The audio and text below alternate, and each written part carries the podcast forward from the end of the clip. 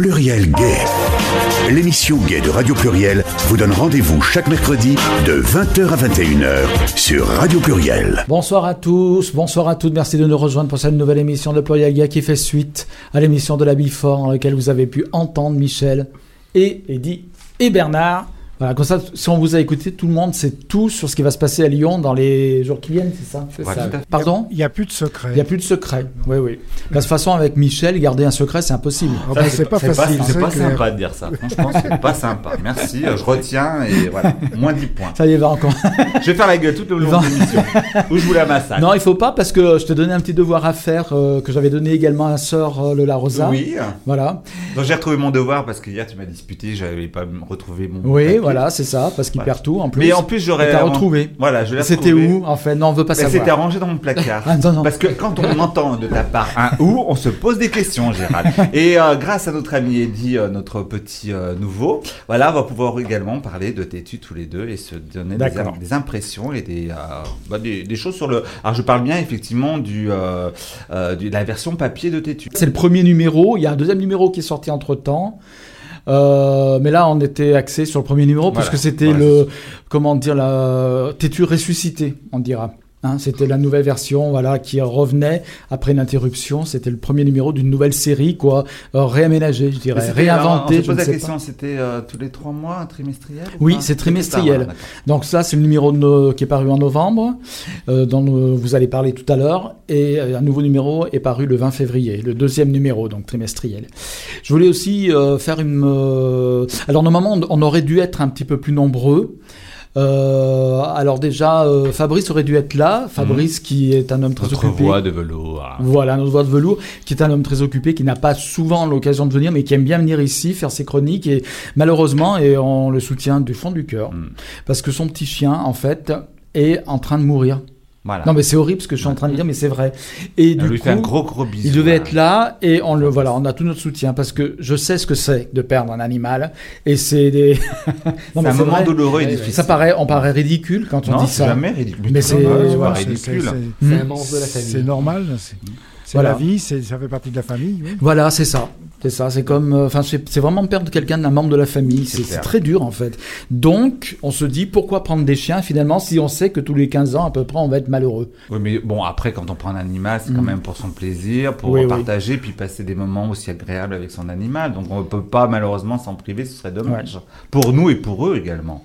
C'est vrai. En tout cas, on soutient Fabrice, on l'embrasse. On l'embrasse très fort. On l'embrasse. Alors, Laurence devait être là aussi. Bon, elle, c'est moins grave, je vous rassure. Tout le monde va bien, ou presque. Si elle n'est pas là, vous savez qu'elle est enceinte. Elle a un, oui, bébé. On bon, sait, on alors c'est peut-être pas lié, son absence n'est pas liée à sa grossesse. Je pense déjà que sa fille, euh, euh, Garance, surnommée Lady Gaga, déjà. Déjà, voilà, ça y est, oui. nous avons ouais, le futur ouais. star. On a notre, notre futur star, notre future Lady Notre Gaga. Lady Gaga à nous. Voilà. Donc, elle est malade et la mère aussi, du coup, par la même occasion, parce qu'elle se partage tout entre mère et fille. Donc, du coup, elle ne sera pas là non plus. Donc, euh, ben voilà, je fais avec ce que j'ai. Donc, Michel. non, je Tu rigole. sais, alors tu dis ça encore une fois avec euh, Eddie, tu sais, il n'y a pas de problème, on va partir au petit café Non. du coin, puis on va te laisser tout seul. Non, mais je rigole, je savais. Tu sais que qui aime bien châtie bien. Oui, non, mais je. Ouais, non, mais bon, je suis Mais tu sais que je suis euh, secrètement amoureux de toi, en fait. C'est je pour sais. ça que je Ah, et Sébastien, ferme tes oreilles, s'il te plaît, personne, parce que là, euh, Gérald, il est en train de fondre. Bah, on pourrait proposer, parce que à Bernard, il cherche quelqu'un d'ailleurs, mon petit Bernard. Vas-y, reprends l'antenne, il est en train de bloquer sur son écran. Oui, non, mais vous me perturbez aussi, Bernard. Laissez tranquille. D'abord, je ne Bernard, vais pas tout à l'heure- signaler. Tout à l'heure, Bernard nous a fait un petit striptease. Ah il nous bon a dit qu'il avait un coup de chaud. Bah, j'écoute, euh, c'est vrai qu'avec toute euh, la mécanique euh, autour de lui, il fait vite chaud. Mais tout à l'heure, on s'est fait un petit striptease. Mais t'as pas été jusqu'au bout, mon petit Bernard. Non, non, non, parce que je suis décent quand même. Descends. Oui. C'est pas ce que tu as remontré hors antenne, hein. Oui. D'accord. Hein Mais je Bon. descends aussi. J'ai même fermé les yeux à Eddie pour éviter Je qu'il des- voie tout. Je descends descends. aussi les escaliers. Hein. Ah bah, J'espère bien quand même. Et après, on- chacun a sa notion de la décence aussi, c'est Et toujours pareil. puis, et puis on me dit laisse bien descendu. Ah, Bon, en tout cas, Bernard, euh, j'ai oublié de le signaler, il est là encore hein, présent de la deuxième heure. Il était là aussi à la Biforne euh, au cours de la première heure. Et, et d'ailleurs, j'ai entendu euh, son, sa chronique dans le bocal. C'était la tapette en bois. C'était Oui, bien elle était fabuleuse. Donc, c'est une émission intergénérationnelle.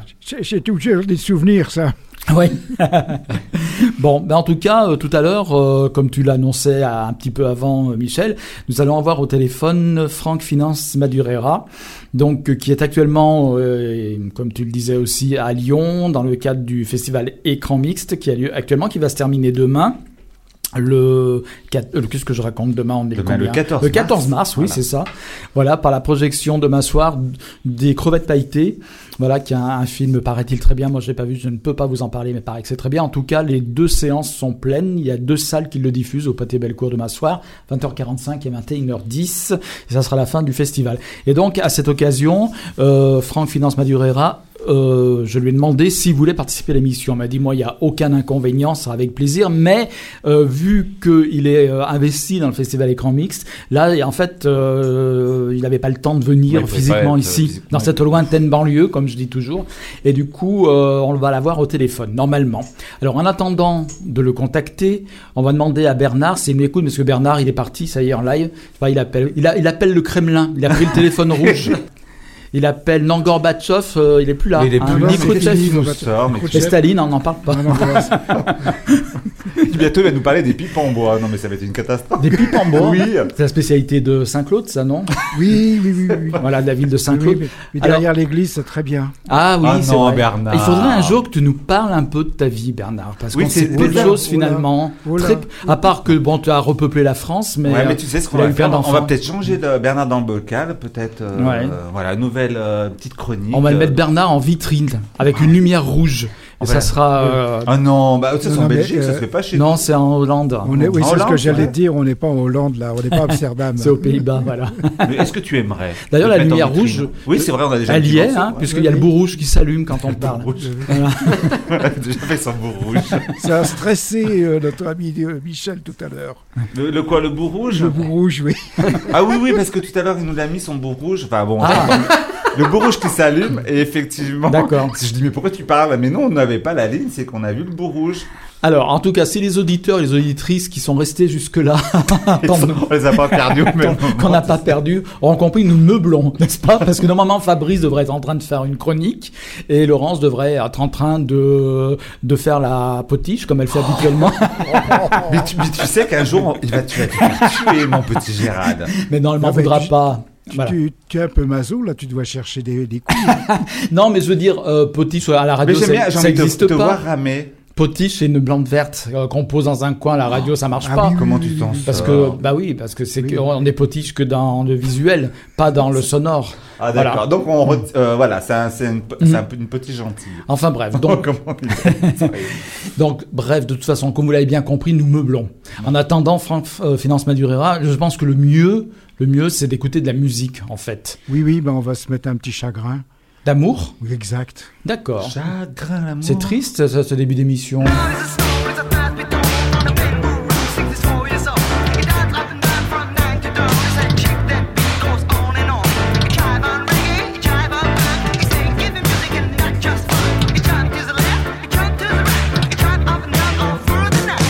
Heures du match, j'ai des frissons. Je claque des dents et je monte le son. Seul sur le lit dans mes draps bleus froissés, c'est l'insomnie, sommeil cassé. Je perds la tête et mes cigarettes sont toutes fumées dans le cendrier. C'est plein de Kleenex et de bouteilles vides. Je suis tout seul, tout seul, tout seul. Pendant que Boulogne se désespère, j'ai de quoi me remplir un dernier verre. Clac, fait le verre en tombant sur le lino. Je me coupe la main en ramassant les morceaux. Je stérilise les murs qui dansent, l'alcool s'agrise et ça commence font les moutons sur le parquet.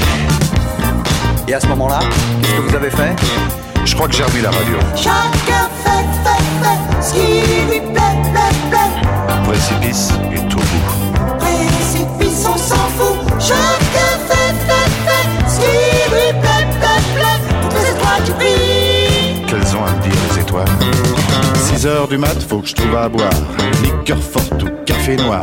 Je brûle un feu rouge, police patrouille, je serre les fesses, y a rien qui presse. 4, 5, francs maros, crie le petit chose dans le matin rouge, car mon ondine sous ses comptines. Tout Tout près d'une poste, y a un petit bar. Je pousse la porte et je viens m'asseoir.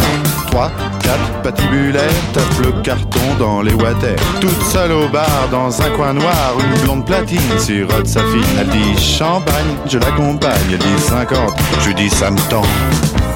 Et vous êtes rentré comment? Dans ma voiture. Ah, il y avait toujours ma mère à la radio. Que de pression dans les bars. Bonsoir, bonsoir, bonsoir. Ai-je Bonsoir. Franck Finance Madurera Oui, apparemment oui, il est là. C'est ça, je suis en ligne, ouais. Voilà, parfait. Donc tout le monde vous entend, c'est très bien. Bonsoir. Donc France Finance Madurera, bonsoir. Donc déjà merci d'avoir accepté notre invitation. Donc comme je le disais euh, en début d'émission, non, il n'était pas possible pour vous de venir physiquement parce que vous êtes très pris. En fait, on vous on vous interroge dans vos interviews, on va dire entre deux portes, entre deux portes de cinéma, on va dire. C'est un petit peu ça, mais il y a, y a plus désagréable dans la vie. D'accord. Venir à écran mixte, euh, présenter des séances. Oui, oui, je comprends bien. Alors, effectivement, cette année, euh, donc vous êtes ici à Lyon euh, parce que dans le cadre du festival Écran, Écran Mixte, alors, on nous a dit que vous étiez dans la rue, ça s'entend aussi d'ailleurs. Euh, Ouais, désolé. voilà. Mais d'abord, d'abord, il faut vous présenter pour les quelques personnes qui ne vous connaîtraient pas encore. Hein. Voilà. Donc, vous êtes journaliste, vous êtes journaliste spécialisé dans le 7e art, dans le cinéma. Euh, et vous êtes bien connu notamment pour être le fondateur et le président de la fameuse Queer Palm à Cannes. On reviendra sur tous ces sujets. Et vous êtes également le rédacteur en chef, peut-être je crois le créateur aussi du site euh, internet euh, Frenchmania. Voilà, qui est dédié au cinéma français et francophone. Et du coup, pour, ter- pour terminer, mais on reviendra aussi peut-être un petit peu là-dessus, vous êtes également journaliste, chroniqueur cinéma et culture du site d'information LGBT Committed. Voilà, Committed, voilà, que nous avons La déjà revue, eu oui. aussi au Ouais. téléphone ici, au début, au- à leur début d'ailleurs, quand ils ont commencé. à- Ouais, ça doit, voilà. ça doit faire, du- ça Alors- doit faire un, un an maintenant. Euh, Franck Finance Madurera. Euh, on va commencer par quoi? Parce qu'il y a beaucoup de choses. On va commencer par Frenchmania. Frenchmania, alors euh, on va peut-être pas s'étendre trop dessus. Le mieux, c'est d'aller le voir, le site. C'est un site généraliste sur le cinéma. On est d'accord, ce n'est pas une spécialisation. Sur, euh, sur le cinéma français, Français. et francophone. Mais, mais Voilà. effectivement, c'est- on parle de toutes les productions audiovisuelles françaises et francophones. D'accord. Donc ça, c'est Frenchmania en un seul mot.fr. Bon, je laisse euh, nos auditeurs, nos auditrices aller découvrir le site. Ouais, il y, a une- il y a une page Facebook aussi qui est peut-être le, le bon accès euh, Oui. pour ceux qui veulent découvrir un peu nos publications. Frenchmania sur Facebook, donc aussi. C'est ça. Mais moi, euh, ce qui, comme je le disais, vous êtes surtout connu pour la Queer Palm. Alors ça, c'est intéressant, la Queer Palm, parce que c'est vous qui en avez eu l'idée, euh, vous en êtes le fondateur, vous en êtes le président. Ça existe depuis 2010, c'est à Cannes, dans le cadre du Festival de Cannes. Alors quand je dis dans le cadre, déjà, c'est en parallèle au Festival de Cannes. C'est en parallèle. C'est un peu comme le off euh, à Avignon. C'est Oui. un prix, euh, un prix off euh, du Festival de Cannes qu'on a créé effectivement en 2010 et qui va, qui va avoir cette année donc sa dixième édition. Ça fait maintenant neuf ans que le prix existe et euh, je pense que pense qu'il il a pris, il a pris la place qu'il avait à prendre. Je pense que le- les, gens concernés, les gens qui s'y intéressent, euh, suivent euh, chaque année le, résultat. Et puis l'idée, c'est surtout de mettre, euh, de mettre en place chaque année un jury avec des professionnels du cinéma, avec des gens reconnus et qui s'intéressent à ces sujets queer, à ces sujets LGBT pour récompenser donc un, film, toute, toute compétition confondue à Cannes, qu'on va piocher dans toutes les sélections. Et depuis 2012, on récompense aussi un court métrage, euh, qui est souvent le, premier prix euh, pour un, pour un jeune ou une jeune réalisatrice euh, à Cannes.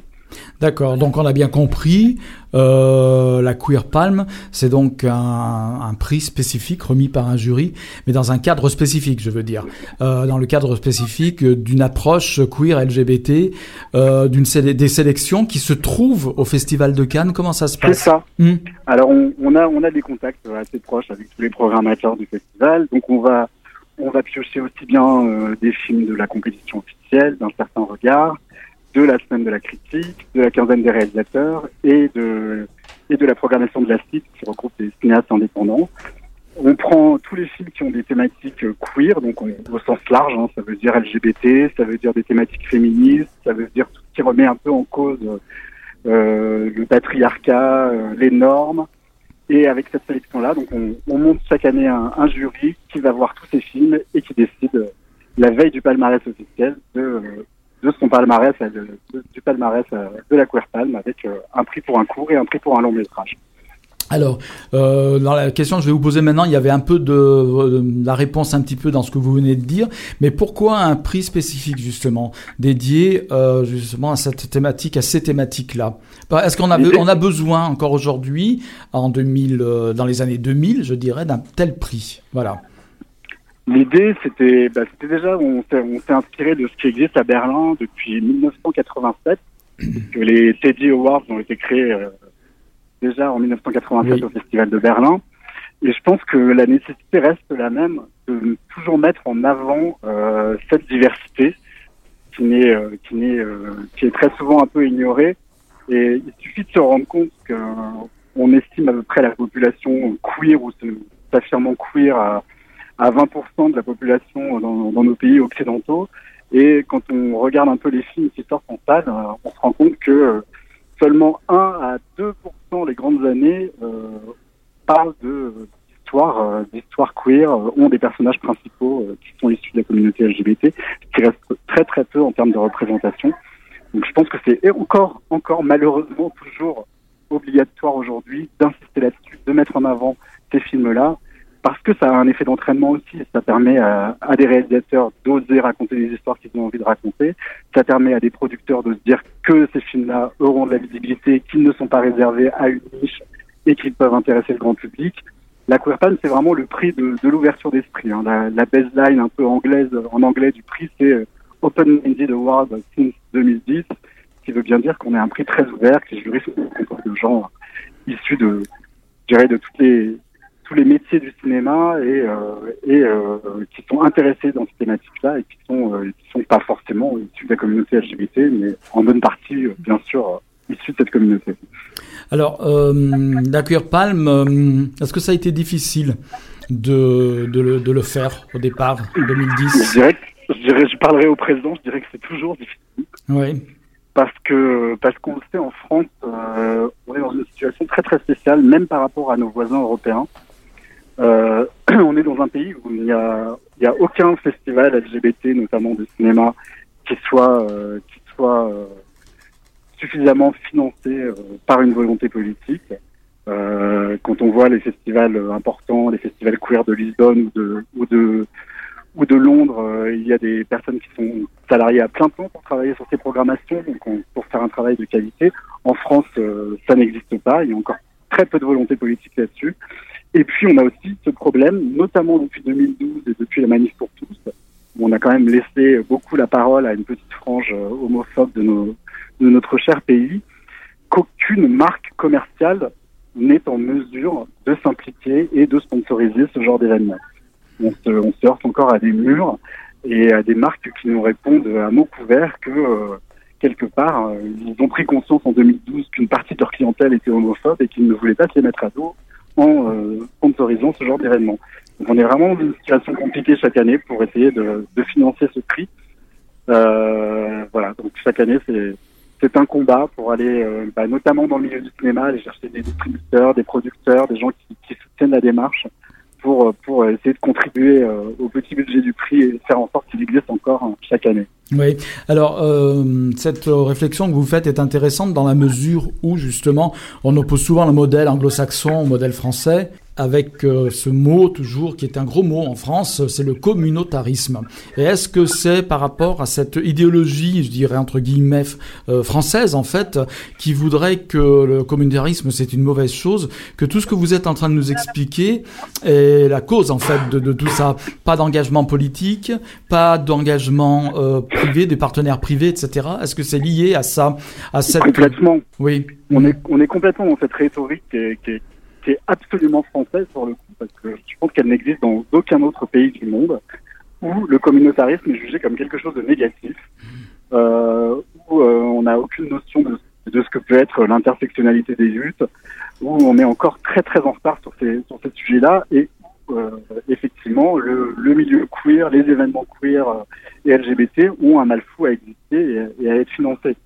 Après, faut rendre, faut rendre quand même à César qui est à César. Depuis trois ans, on a quand même une subvention gouvernementale via, via le biais de la DICRA. Mais, mais c'est vrai qu'on reste encore un, pays parent pauvre sur ces sujets-là parce qu'il y a cette notion du communautarisme comme, comme étant quelque chose de, de ghettoisant qui se crée en dehors de la société, alors qu'on sait très bien que avoir des communautés fortes, c'est aussi avoir un dialogue fort au sein d'un pays et c'est aussi permettre que les gens se retrouvent sur des sujets, se comprennent et échangent.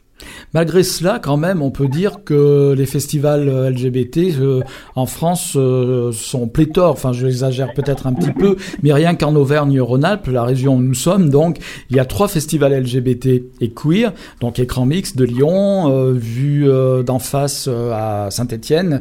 non, c'est l'inverse, c'est l'inverse, c'est face à face à Saint-Étienne et vu d'en face à Grenoble. Mais il y en a d'autres. Il y a Nice, il y a bon Paris, il y a, il y a beaucoup de villes maintenant qui, ont, qui font leur propre euh, programmation euh, cinéma On est, on est bien d'accord, mais ça reste quand même des festivals associatifs qui sont très très peu dotés et qui, euh, alors Écran Mix c'est peut-être un cas particulier parce que parce qu'ils ont la chance d'avoir beaucoup de lieux, d'avoir une, une ville qui les soutient aussi.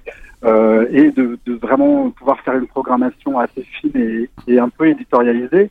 Mais très honnêtement, pour le reste, on, est, on a des festivals qui qui répondent à des besoins parce que les films ne sortent pas partout, parce que c'est toujours bien d'accompagner aussi les films et de créer des événements communautaires, mais euh, on ne peut pas rivaliser euh, sur la scène internationale avec les festivals, même les festivals européens, sur ces questions-là.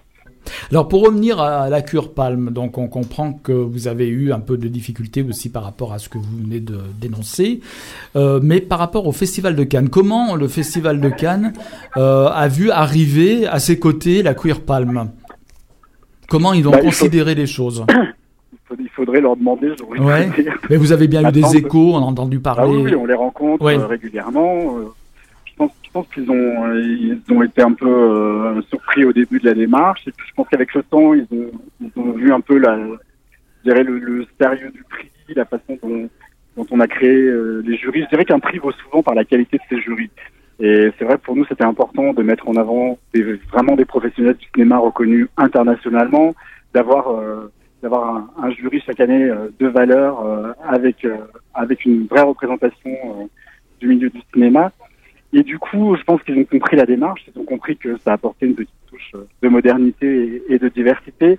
On a surtout bénéficié d'un vrai soutien de, des médias, que ce soit des médias français ou des médias internationaux, qui pour la plupart ont soutenu l'initiative dès la première année et euh, sont très demandeurs d'infos chaque année. Euh, la, la, on ne peut pas accueillir tout le monde lors de la, de la soirée de remise du prix parce qu'il y a énormément de demandes et je crois que c'est une des soirées les, plus courues par, par la presse. Donc c'est vrai qu'on a, on a bénéficié de, cet accueil très très très très positif et d'un accueil aussi positif du milieu du cinéma lui-même. Après, du côté du festival, euh, j'avoue que euh, on nous facilite les choses. On a quand même depuis presque le début euh, chaque année une montée officielle des marches pour le jury de la Queerpal, qui est important en termes de visibilité et ça qui co-organisé avec avec le festival de Cannes. donc je pense qu'il y, a une bienveillance. Après, c'est vrai que nous on attend peut-être un petit peu plus de leur part. Mhm. Pour la dixième année, on attend peut-être un, un, signe de leur part. Il peut y avoir des passerelles entre le festival et, euh, de Cannes et la Queer Palm. Est-ce que par exemple, je pense à des sélections comme le, euh, la quinzaine des réalisateurs, etc. Est-ce que vous pensez qu'un jour la Queer Palm pourrait être intégrée euh, carrément au festival? Bah, c'est pas c'est pas l'intérêt du prix d'être intégré au festival puisque mhm. notre intérêt c'est aussi de garder notre liberté et d'être et d'être organisé par par par des gens qui qui, qui, qui, savent, euh, qui connaissent, qui connaissent les enjeux, les enjeux, je dirais, puisque notre notre rôle c'est aussi euh, c'est aussi d'être un peu lanceur d'alerte sur ces sujets-là auprès du, du, milieu du cinéma et du festival de Cannes. Euh, maintenant, les passerelles elles existent hein, puisqu'on a euh, on a vraiment de, de, très bonnes relations, que ce soit avec la semaine de la critique, avec la quinzaine des réalisateurs, avec avec le festival de Cannes et la sélection officielle en eux-mêmes on n'a aucun problème pour que nos, nos, membres du jury soient accrédités, euh, puisse assister à toutes les projections des films qui font partie de, de la sélection. Donc, euh, on est euh, chez eux tous les jours pendant le Festival de Cannes. Donc, les passerelles, elles existent. Est-ce que les TD Awards, justement, que vous évoquiez au début, ont été une source d'inspiration pour eux, pour vous, je veux dire? Et est-ce que vous souhaiteriez euh, que la Queer Palm atteigne ce niveau de renommée euh, qu'a atteint les TD Awards? Non, mais très, très clairement, effectivement, oui, bien sûr que c'est une inspiration je l'ai jamais caché dès la première année, c'est une inspiration directe. Euh, la, la, création des Teddy, des à Berlin a créé une vraie dynamique, notamment sur le cinéma queer. C'est vrai que les, les, les, distributeurs, les producteurs de cinéma euh, qui, qui, avaient des films euh, à thématique queer, LGBT, allaient quasiment en priorité à Berlin parce qu'ils savaient qu'ils seraient bien reçus et qu'il y avait aussi une possibilité d'avoir un prix supplémentaire. Donc euh, c'était euh, c'était plutôt plutôt intéressant pour eux. Je vous excuse de vous interrompre deux minutes, deux secondes. Là, le TD Awards sont intégrés à la Berlinale ou c'est à part comme la Queer Palm? Alors la, les TD Awards sont intégrés à une section de la Berlinale qui s'appelle Panorama. Donc ils dépendent, ils dépendent d'une des sections, mais euh, de la même façon que, que, nous, ils couvrent toutes les sélections euh, officielles du festival. Oui, oui, d'accord. Voilà. Mais euh, quand les créateurs du TD Award m'expliquent qu'ils ont attendu presque 20 ans avant de voir euh, le logo du TD Award repris sur une affiche d'un des films primés, ouais. je me dis que nous, on a, on a, eu, on a eu beaucoup de chance, que, on a eu la chance aussi peut-être de bénéficier de l'aura Festival de Cannes, qui reste quand même oui, le festival de cinéma du monde. Mmh. Et c'est vrai que nous, dès, dès la première année, euh, Kaboom, le film de Greg Araki, qui a été le premier récompensé, arborait fièrement le, le logo sur sa communication, euh, avait fait un événement lors de la Gay Pride parisienne, et, c'est vrai que la plupart du temps, on a quand même eu un très bel accueil de la part des distributeurs, euh, et qui nous ont confié notamment souvent leur, leur première avant-première en France.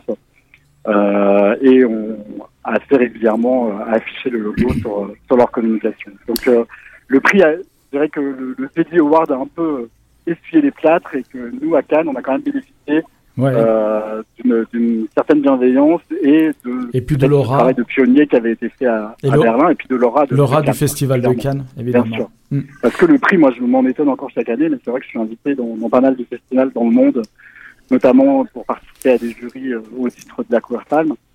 Et, euh, et quand, on, quand, on, vient me parler euh, du prix, soit au Mexique, en Israël ou, ou, dans les pays étrangers, je suis ouais. très très surpris, mais les gens Connaissent. sont quand même très très au courant et c'est le, l'aura de Cannes a, a, aidé effectivement à la connaissance, notamment dans les, dans les milieux LGBT, dans la communauté. Alors, on va parler un petit peu des choses qui vexent parce que on a beaucoup parlé, on en a parlé aussi ici d'ailleurs. Il y a, c'était en 2014, euh, donc le prix de la, la Queer Palm avait été remise au film, je crois c'est Laurence Anyways de Xavier Dolan. Ouais, 2000, alors, oui. en fait en 2012, la Queer Palm a été remise à Laurence, à Laurence Anyways. Voilà. Et alors il y a eu une il y a une polémique là-dessus parce que Xavier Dolan dans la presse s'est un peu épanché en disant moi je n'irai pas chercher ce prix, euh, ça n'a pas lieu d'exister ce genre de prix. Euh, il a parlé de ghettoisation du cinéma et il a même dit une phrase malheureuse euh, que nous-mêmes nous avons regretté d'ailleurs de l'avoir entendu de sa part, ça me dégoûte. Je pense que à ce moment-là vous avez dû être choqué, extrêmement choqué et déçu par la réaction de Xavier Dolan. Oui, d'autant plus qu'en 2012, lorsqu'on lui a attribué le prix, il nous avait envoyé un très gentil message de remerciement. Ouais. Euh, donc deux ans après, pendant la promotion de, de Mommy, qui était peut-être son film grand public et, et qui a d'ailleurs été son plus grand succès, euh, effectivement, il s'était, il avait répondu à un journaliste de Télérama euh, de cette façon. Euh, bah, pour tout vous dire, euh, j'ai publié lundi dernier, donc avant-hier, oui. Euh, une interview avec Xavier que j'ai réalisée la semaine dernière. Voilà, justement, je me suis dit, est-ce une réconciliation Oui, enfin moi j'étais resté en bon terme avec oui. lui. Hein. Mmh. C'est quelqu'un que je connais bien depuis ses débuts, que, que, je respecte énormément, donc je respecte son travail. et J'ai d'ailleurs beaucoup aimé son dernier film.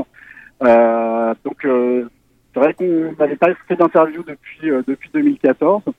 Et du coup, ça a été ça a été l'occasion de, de, revenir un petit peu là-dessus, d'autant que son film euh, ma vie avec John F. Donovan euh, parle beaucoup de la nécessité pour pour les jeunes gays et lesbiennes de, pouvoir avoir des ce qu'on appelle des rôles modèles et de pouvoir s'identifier à des stars qui sont qui sont euh, qui ont assumé leur sexualité et, et du coup effectivement moi je lui ai dit euh, au cours de l'interview je lui ai dit à quel point de, de, des jeunes réalisateurs me disaient que la Palme leur les avait quelque part autorisés euh, leur avait permis de se sentir autorisés à raconter les histoires qu'ils avaient envie de raconter et il, est, il a fait un petit peu amende honorable. Il est revenu sur, euh, sur la forme de ses propos et, et les a regrettés. Je vous conseille la lecture de, de l'interview oui. qui est oui. sur Committed. C'est une de vos dernières chroniques sur Committed, donc qui est une interview de Xavier Dolan concernant donc euh, son dernier film.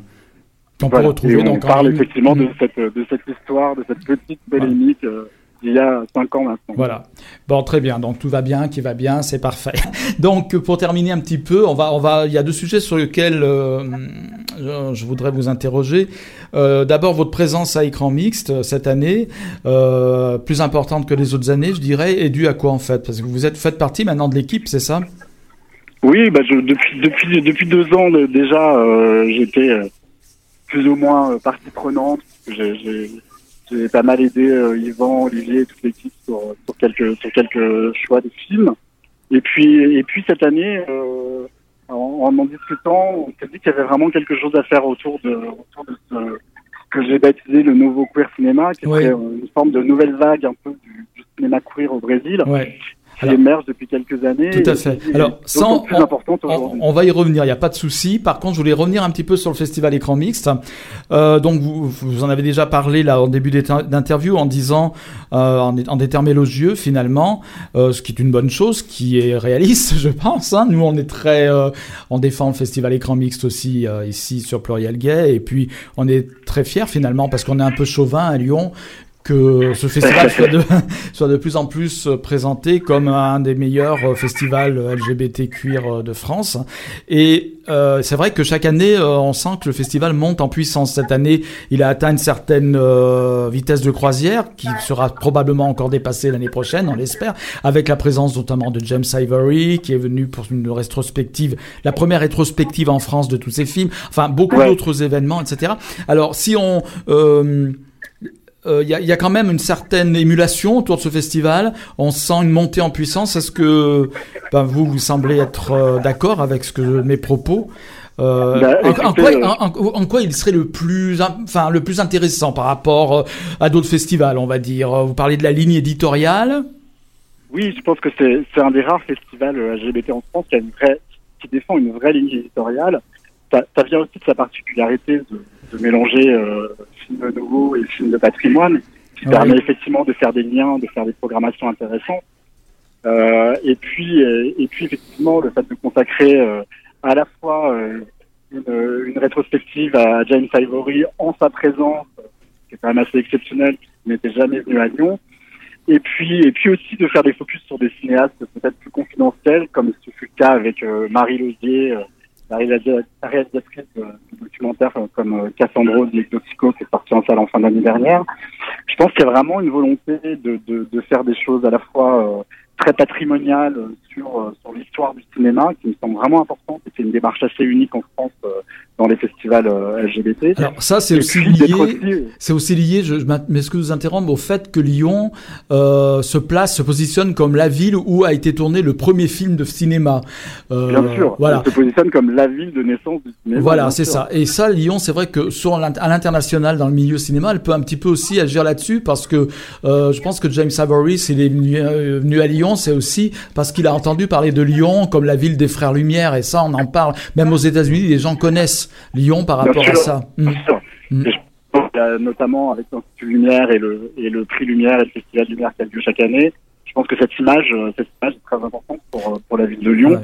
Et je pense que l'intelligence de s'inscrire dans cette, dans cette tradition et de revenir à la fois aux grands classiques, euh, à, à, des films un peu historiques euh, de l'histoire du cinéma, de les adapter euh, à, à une programmation LGBT en passant par par des réalisateurs, des réalisatrices cultes et, et, des films que, que les gens ont envie de revoir. Et puis, et puis, euh, je maintiens euh, qu'en termes de programmation et d'éditorialisation de la programmation, c'est un festival qui, qui, qui, fait un peu de recherche, qui s'intéresse, qui, qui, se renseigne sur les cinéastes émergents.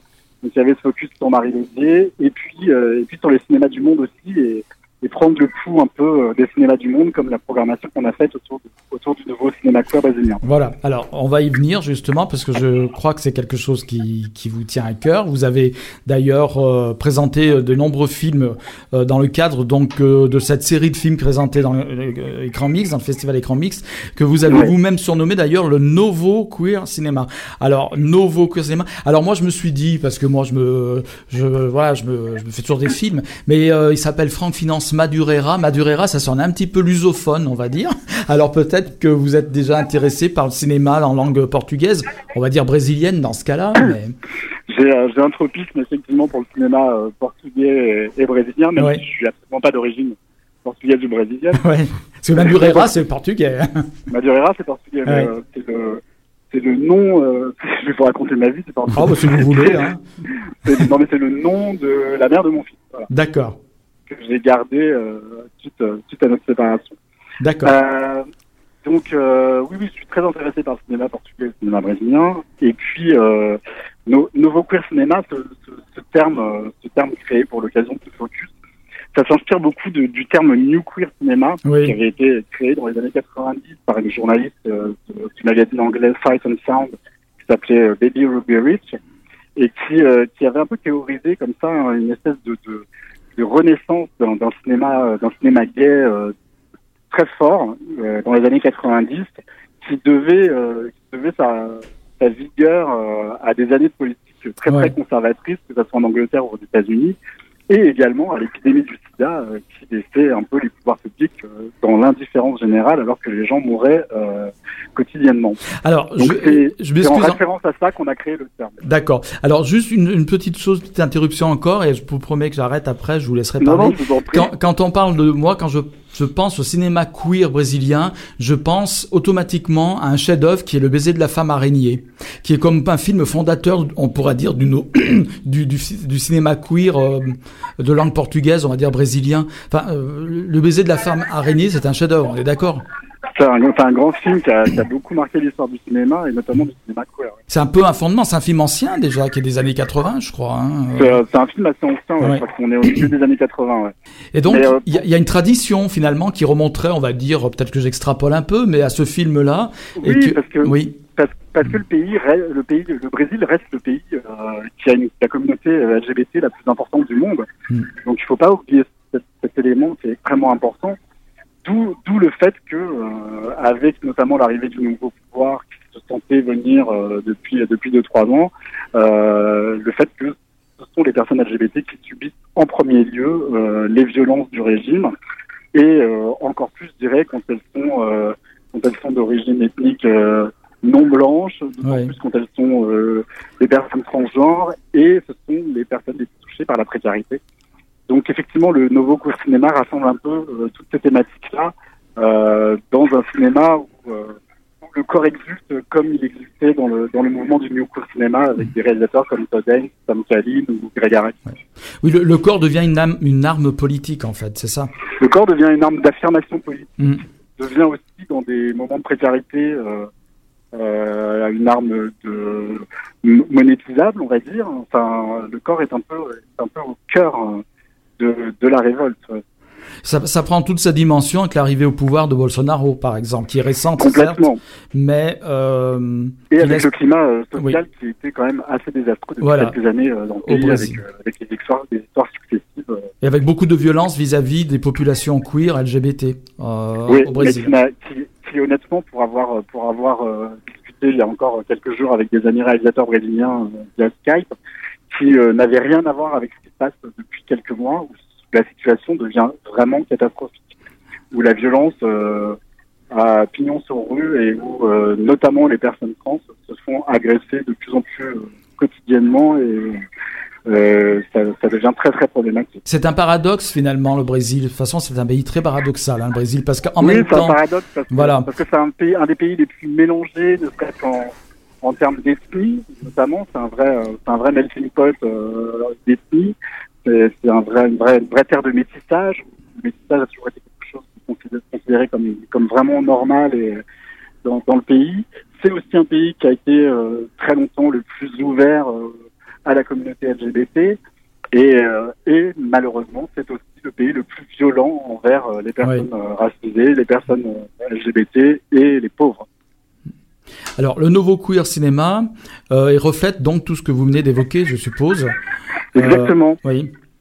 Et vous Exactement. avez donc présenté puis... plusieurs films donc euh, de cette euh, de ce que vous appelez donc le nouveau queer cinéma au festival ouais, on a, on, a présent, on a présenté plusieurs films avec avec comme je dirais Pierre, Pierre Angulaire un film qui s'appelle Heart Paint dont le titre original était Tinta Bruta. Oui. C'est un film de deux jeunes réalisateurs qui s'appellent Philippe Matson Barrer et Marcio Reolan, qui avaient déjà réalisé un premier film qui s'appelait Beramar, euh, qui avait fait une série qui s'appelait The Nest, qui a été diffusée dans le cadre du festival, les quatre épisodes de cette série, et qui sont des jeunes réalisateurs qui vivent à Porto Alegre, qui font tous leurs films à Porto Alegre, qui est une ville euh, du sud euh, où euh, la précarité est, est, aussi importante que dans les banlieues de São Paulo, de Rio, oui. et qui sont un peu les fers de lance de ce, de ce nouveau, nouveau, mouvement de cinéma, parce qu'ils ont un traitement à la fois très moderne, ils sont très, ils très attentifs à, notamment à la musique, à la lumière, un cinéma qui est, d'une grande modernité, d'une grande inventivité, et qui, euh, raconte euh, des destins euh, de, un peu solitaires de personnes LGBT qui souffrent souvent de la précarité, du racisme et, et des haines anti-LGBT. Le travestissement, le, le transgenre sont des thèmes euh, très importants euh, au Brésil en général. Oui. Euh, dans, et donc ça, ça, se reflète aussi dans ce cinéma novo queer. Tout à fait. Mm. Il y a, on, a, on a diffusé hier un, un film de 2002 qui s'appelle Madame Sapa de Karim Aïnou, qui, qui, avait été présenté à la Cannes en 2002, qui est un peu le lien, un peu le chaînon manquant entre lui. On a perdu Franck. Le brésilien ah. a collaboré dans le début des années 90 avec, euh, avec les réalisateurs euh, du mouvement New Queer Cinema. Oui. Et qu'il a, euh, il a beaucoup travaillé sur, sur les sujets qui, qui se rattachent au Nouveau Queer Cinéma. Et dans ce film, notamment, il raconte l'histoire d'un travesti père de famille qui rêve d'être la reine du carnaval de Rio. Ouais. Un film très très dur, assez brut, que qu'on a vu en copie 35 hier soir. Et puis et puis le, le ou le, transgenre plutôt, les personnes transgenres sont aussi au cœur de, documentaires et notamment le documentaire Bigfa Travesti qui sort en salle fin juin et qui est diffusé dans le cadre du festival et qui s'intéresse à une à une rappeuse qui est en train de devenir une star dans le milieu du rap queer brésilien, qui s'appelle Linda Quebrada, et qui est un personnage qui assume tout avec une vivacité et une force assez incroyable. Donc pour ce nouveau queer cinéma, euh, vous pouvez présager, je dirais, euh, peut-être euh, un développement important puisque il se pose un petit peu justement dans un contexte de, violence. Euh, mais moi, la question qui me vient à l'esprit, c'est si tous ces, créateurs, ces cinéastes, ces réalisateurs font donc du cinéma qui serait donc à contre-courant ou qui serait un contre-courant politique à celui de Bolsonaro, est-ce qu'à un moment donné, il n'y aurait pas un risque de censure, par exemple? Est-ce que ces réalisateurs-là, qui ne seraient pas considérés comme dans la norme Bolsonaro on dira, qui est en train de ouais. s'imposer actuellement, on pourrait avoir des difficultés euh, pour, pour produire des films au Brésil comme ça s'est passé dans, de, dans des dictatures, quoi. Alors, le, le, Bolsonaro est au pouvoir depuis trois mois, même pas, donc c'est compliqué pour l'instant de, de, voir si, si, des choses bougent. Euh, c'est vrai que il euh, y, a des, y a des peurs, il y a des craintes. Euh, effectivement, les créateurs, hein, les réalisateurs, les réalisatrices brésiliens ont peur, ont peur à un moment ou à un autre d'être d'être stoppés dans leur élan et de ne pas pouvoir faire les films qu'ils ont envie de ouais. faire. Et vous en parlent, vous, ils le disent, ils expriment cette crainte quand même.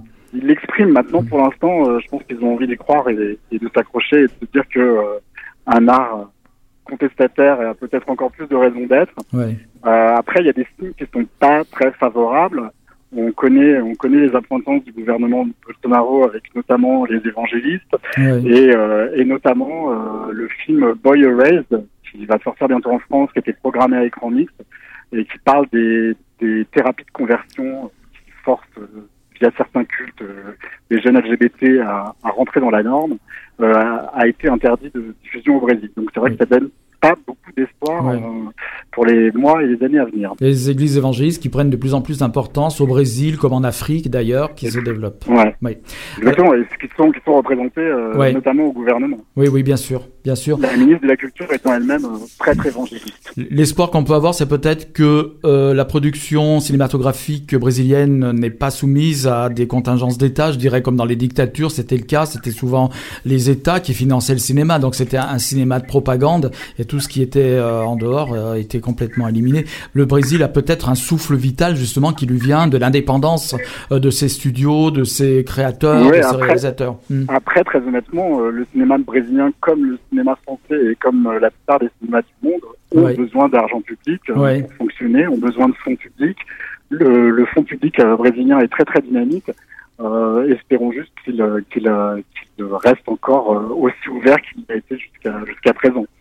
Il n'y ait pas de changement de gouvernance et d'orientation marquée à ce niveau-là. À suivre, je dirais. Oui, à suivre. L'avenir nous le dira. On suivra ça de près. Bon, euh, Franck Finance Madureira au nom portugais. Merci en tout cas d'avoir accepté cette interview. Je sais que vous avez euh, une autre activité là qui va venir, c'est-à-dire vous avez présenté un autre film dans une autre salle à Lyon, donc je ne voudrais pas vous retenir plus longtemps. Je rappelle. Merci beaucoup euh, de m'avoir reçu. En tout cas, c'était très agréable de parler de tout ça avec vous. Merci beaucoup. Ben, le plaisir a été amplement partagé. Je rappelle donc Franck Finance Madurera, journaliste, euh, notamment euh, chez Committed dans la, pour la chronique cinéma et culturel, et le fondateur de la QueerPam. Je remettrai tous les détails sur les réseaux sociaux de l'émission pour qu'on puisse euh, joindre, enfin joindre, aller sur les sites correspondants et y compris celui de Frenchmania. Merci et bonne fin de séjour à Lyon. Voilà, parce que vous. merci à vous. Voilà, vous, bonne fin d'émission. Voilà, vous êtes ici en touriste, donc euh, bonne euh, bonne fin de festival. Merci en, touriste impliqué, bien sûr. merci. Complètement. Merci. au, revoir. On va se faire une petite musique, là, petite chanson. Et on se retrouve après. Une chanson portugaise, tiens, ou brésilienne. T'avais pas prévu, Bernard? Une chanson du carnaval de Rio. Brasil. Moi, je peux le faire. Hein. Au país tropical. Ah, t'as vu? Ah, c'est bien. Non, ouais, c'est bien. Hein, et, euh, et, puis en plus, tu danses. C'est dommage oh, qu'on Appelez-moi Carmen Miranda. Voilà. Carmen Miranda sort de ce corps. Brasil. bon, Bernardo, est-ce que tu pourrais par hasard nous donner une musique Parce que ça va dégénérer aussi. Au país tropical. oui, tu vois, c'est en train de dégénérer. Ça y est, on était en train de partir. On est en train de perdre Michel. Non, vite, vite, vite. Mais non, mais, tu... non, mais toi aussi, t'es perdu. Non, mais, y a pas... mais on est en train de chercher un moment, on meuble. On fait que, que meubler. Allez, Bernard. Oui, mais il faut la, quelque chose. la musique. Comme je reste toujours dans l'esprit de l'amour, j'ai dit qu'on va s'aimer fort. Une chanson de Zazie. Zazie. Très tropical. C'est ma faute. Pas vraiment, mais bon.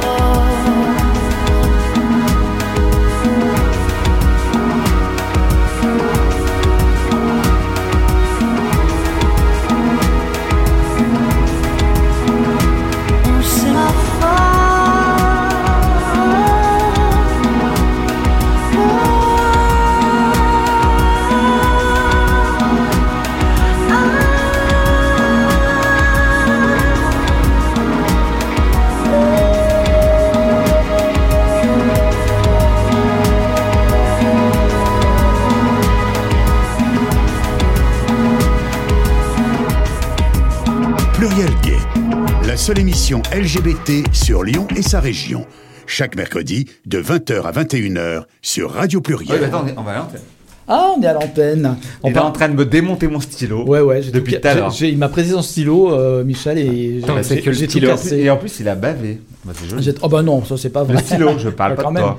En tout cas, j'avais demandé à notre ami Michel, donc ici présent, de nous faire un petit speech sur Tétu. Alors, on en, dit, on en parlait au début d'émission. J'ai demandé à Sor Lola Rosa de le faire, et donc euh, la semaine dernière, nous avons diffusé ici une émission qui a été enregistrée au centre, et au cours de laquelle Lola Rosa a émis donc euh, son opinion sur le Tétu, qu'elle s'était empressée de scruter de près à la loupe, etc.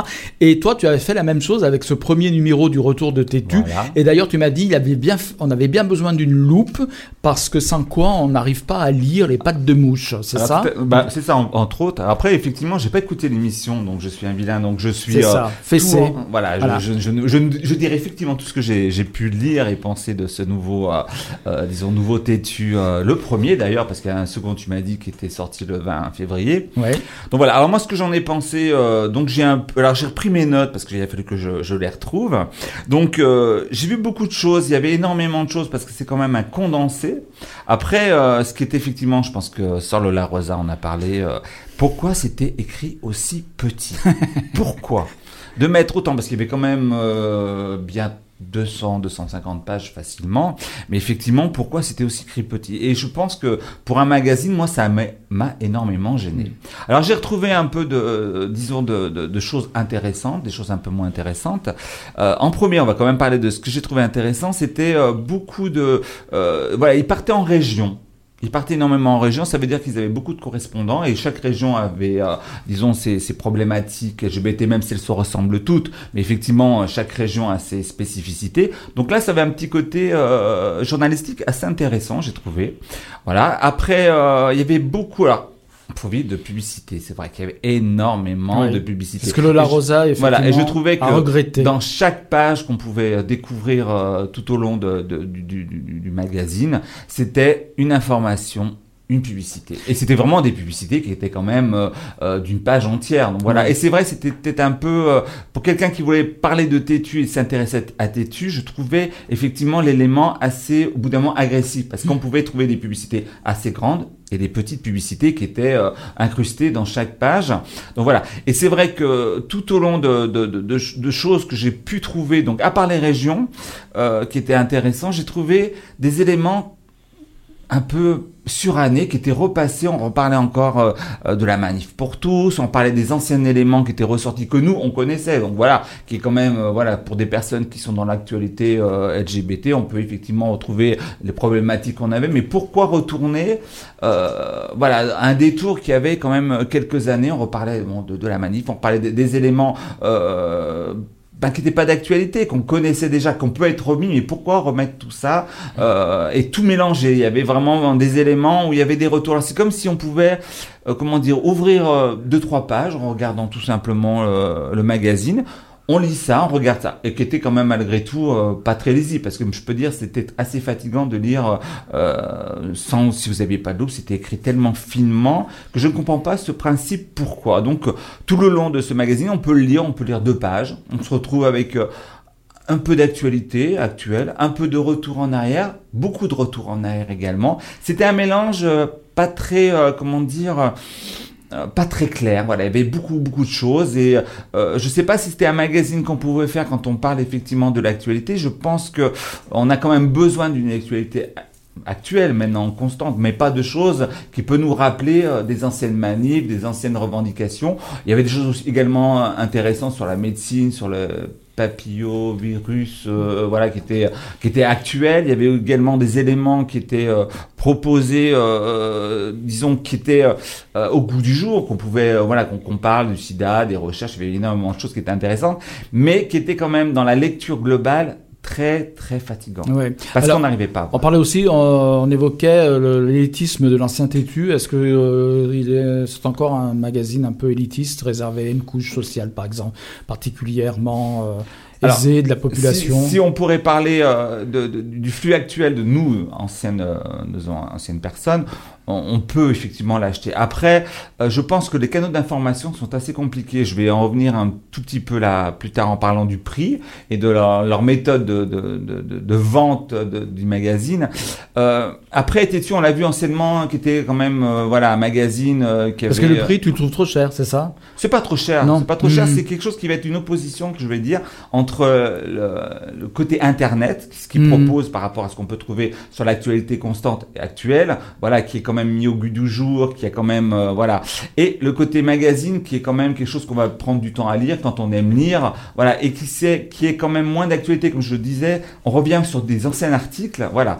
Et je trouvais qu'il y avait quelque chose, même si le prix, bon, euh, c'était à combien? 6,90 si je me rappelle bien? Ouais, il me semble, oui. Voilà, c'était un prix, voilà, qui pouvait, euh, disons, freiner euh, la jeunesse, qui a quand même, disons, une facilité à pouvoir avoir des informations, toute information, entre autres, bon, LGBT ou d'autres, comme on a parlé à l'instant juste avant avec votre invité de, oui, de Committed, mmh. voilà, qui a quand même, qui a pas, qui a eu quand même, moi je me rappelle bien l'interview où j'étais présent, où effectivement, il y avait une, une peur des nouveaux médias de, de, de proposer du papier. Donc je trouve que c'était c'est quand même culotté de leur part et c'est voilà, c'est quelque chose de, de, bien de pouvoir proposer. Je pense que s'ils l'ont lancé, euh, il y a peut-être des gens, mais je pense pas que la jeunesse puisse acheter ce genre de magazine.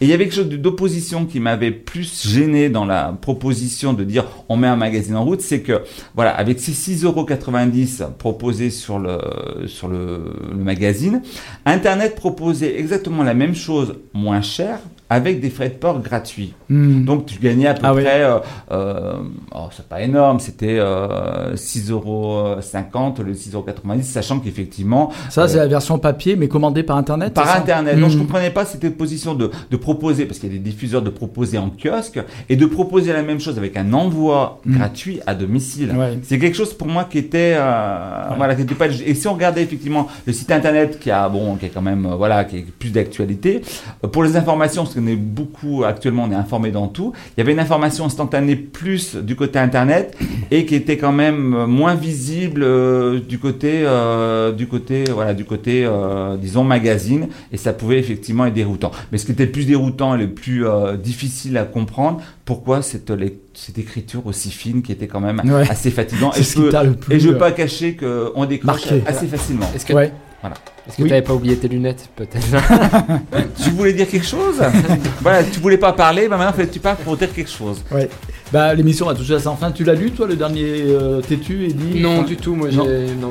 uniquement sur le site internet, mais c'est vrai que j'ai pas, pas, commandé le livre. D'accord, ah bah voilà. jeune. De Brésil, oui, voilà. Après, écrite, ça t'intéresse peut-être euh, moins. c'est moins le type de support d'information qu'il y aura plutôt sur internet. C'est ça, oui. Voilà, sur les portables, etc les smartphones. Bon, alors, en tout cas, Bernard, vous avez entendu à 10 secondes. Voilà. Bah, nous a mis un peu de. Bonsoir à tous, bonsoir à toutes. À la semaine prochaine, on retrouve les filles. Oui, la semaine prochaine, c'est les girls. L'émission Gay de Radio Pluriel vous donne rendez-vous chaque mercredi de 20h à 21h sur Radio Pluriel.